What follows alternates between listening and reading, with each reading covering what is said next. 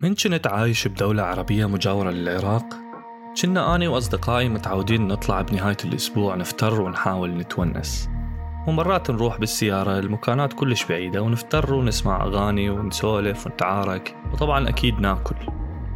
ونرجع للبيت تعبانين ونعسانين وننام نوم عميق. بس مرة من المرات رجعت من طلعتنا مصدوم ودا أفكر وما قدرت أنام. لأن بهذاك اليوم كان أول مرة أشوف حادث مرعب يصير مباشر قدامي. بوقتها ساعدنا الناس يعدلون السيارة اللي انقلبت خمس قلبات حتى نطلع الناس اللي بيها لحد ما يجون الإسعاف. والسيارة كان بيها خمس أشخاص. ببداية العشرينات من عمرهم أتوقع ويمكن هيك شيء أو أصغر شوية. أنا أقول لك الحادث كان على شعرة ونكون إحنا جزء منه. لأن أتذكر شفت السيارة كانت جاية بسرعة كلش من ورانا بالمراية ومبين عليها مدى تقدر توقف. كانت السيارة جاية باتجاه سيارتنا وبوقتها البنية اللي دا تسوق كانت تحاول تتفادى السيارات. بس مدى تقدر توقف السيارة لسبب ما. المهم السيارة فاتت مننا بسرعة جنونية وفجأة السيارة ضربت بحافة الشارع الكونكريتية. والسيارة دارت وطارت بالسما وانقلبت خمس قلبات تقريبا.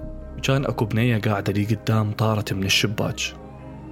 ومن نزلنا وعدلنا السيارة كان أكو ولد قاعد بالكرسي اللي ورا ونص جسمه محصور بين الكراسي وصندوق السيارة. المهم بهاي الأثناء سيارة الإسعاف وصلت واهتمت بالباقي.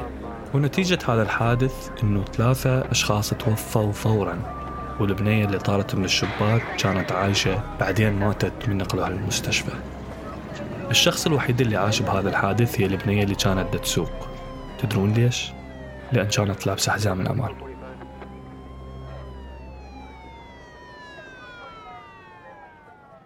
وياكم فلان؟ وهاي الصوتية الثانية بعد العاشرة من عراقي بودكاست الموسم الثالث.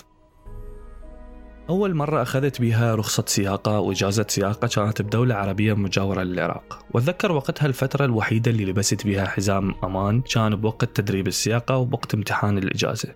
وكنت وقتها أستحي ألبس حزام الأمان لأن الناس تقوم تضحك علي.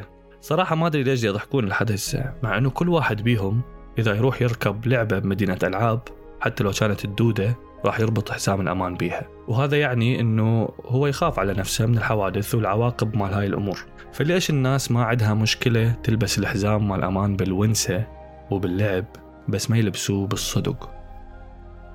وهذا الشيء ينطبق على الخوذة والكسارات اللي لازم تنلبس بالدراجة همينة.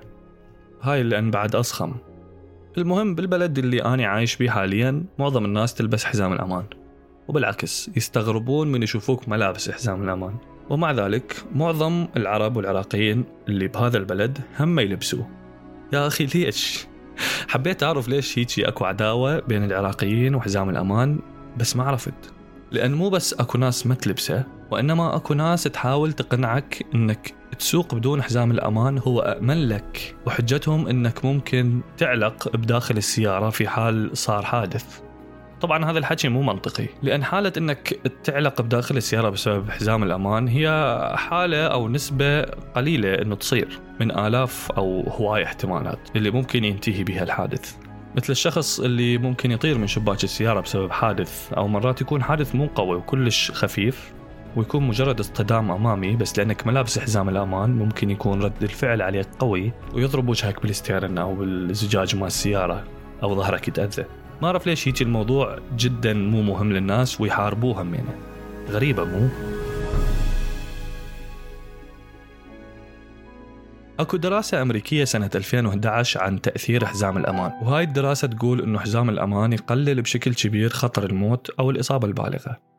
يعني السايق واللي قاعد يمه إذا لابسين حزام نسبة وفاتهم تقل 45% ونسبة إصاباتهم بإصابات خطيرة تقل 50% واحتمالية أنه الراكب أثناء ما السيارة تنقلب ينشمر من الشباك هي 30 مرة أكثر إذا الشخص ما حاط الحزام هذا غير الناس اللي أنقذهم حزام الأمان من موت محتم ويوصل عددهم 14 ألف شخص تقريبا سنويا بأمريكا بس. بعضكم دا يسمعني حاليا ويقول لنفسه هسه على أساس ما ندري شو يسوي حزام الأمان. ودا تقول علي إنه أنا ادعي المثالية مع إنه هذا الشيء ما له دخل بالمثالية وإنما هو تصرف بسيط ممكن يحمي حياتك وينقذك من الموت أو الشلل أو التشوه أو العاهة تبقى وياك طول عمرك. أدري بيك هسه تريد تطفي الصوتية تقول هاي شنو؟ شو صار التوجه الكلام إلي؟ لأن الموضوع مهروس بالنسبة لك وللمجتمع وماكو فايدة منه. بس لازم تفهم إنه حياتك مهمة. تدري بهذا الشيء لو ما تدري.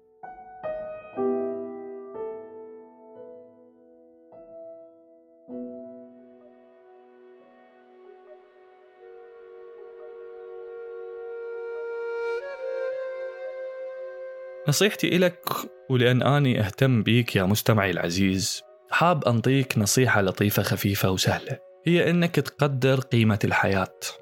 وتهتم بسلامتك وسلامة الناس اللي تحبهم أو حتى الناس اللي ما تعرفهم.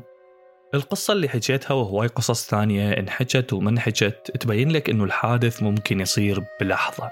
لازم تكون على أقل تقدير مجهز نفسك ولو شوية يعني هاي الثانية ما حتاخذ منك. لا تستهين بسلامتك ولا تخلي أحد يتساهل بها همينة وتخجل من أحد يباوع لك بنظرة استهزاء لأنك خايف على سلامتك وتريد ترجع لبيتك سليم. لأن هذا الشخص اللي يستهزئ بيك ما يقدر قيمة حياته أو سلامته إلا بعد ما يفوت الأوان. والمشكلة أنه دا ينشر فكرة الخاطئ وفكرة خطرة للناس اللي حواليه ويكون قدوة سيئة للناس اللي حواليه. وإنت ممكن تكون قدوة زينة لما تتبنى سلوك آمن. دائما حاول تذكر الناس اللي حواليك إنهم يلبسون الحزام مهما كانت المسافة. وذكرهم إنك تحبهم. وإنهم مهمين بالنسبة لك. وخليك شجاع وتحدى السلوك النمطي اللي تتبع الناس بدون أي سبب أو مبرر. حتى شوارعنا تكون آمنة إلك ولغيرك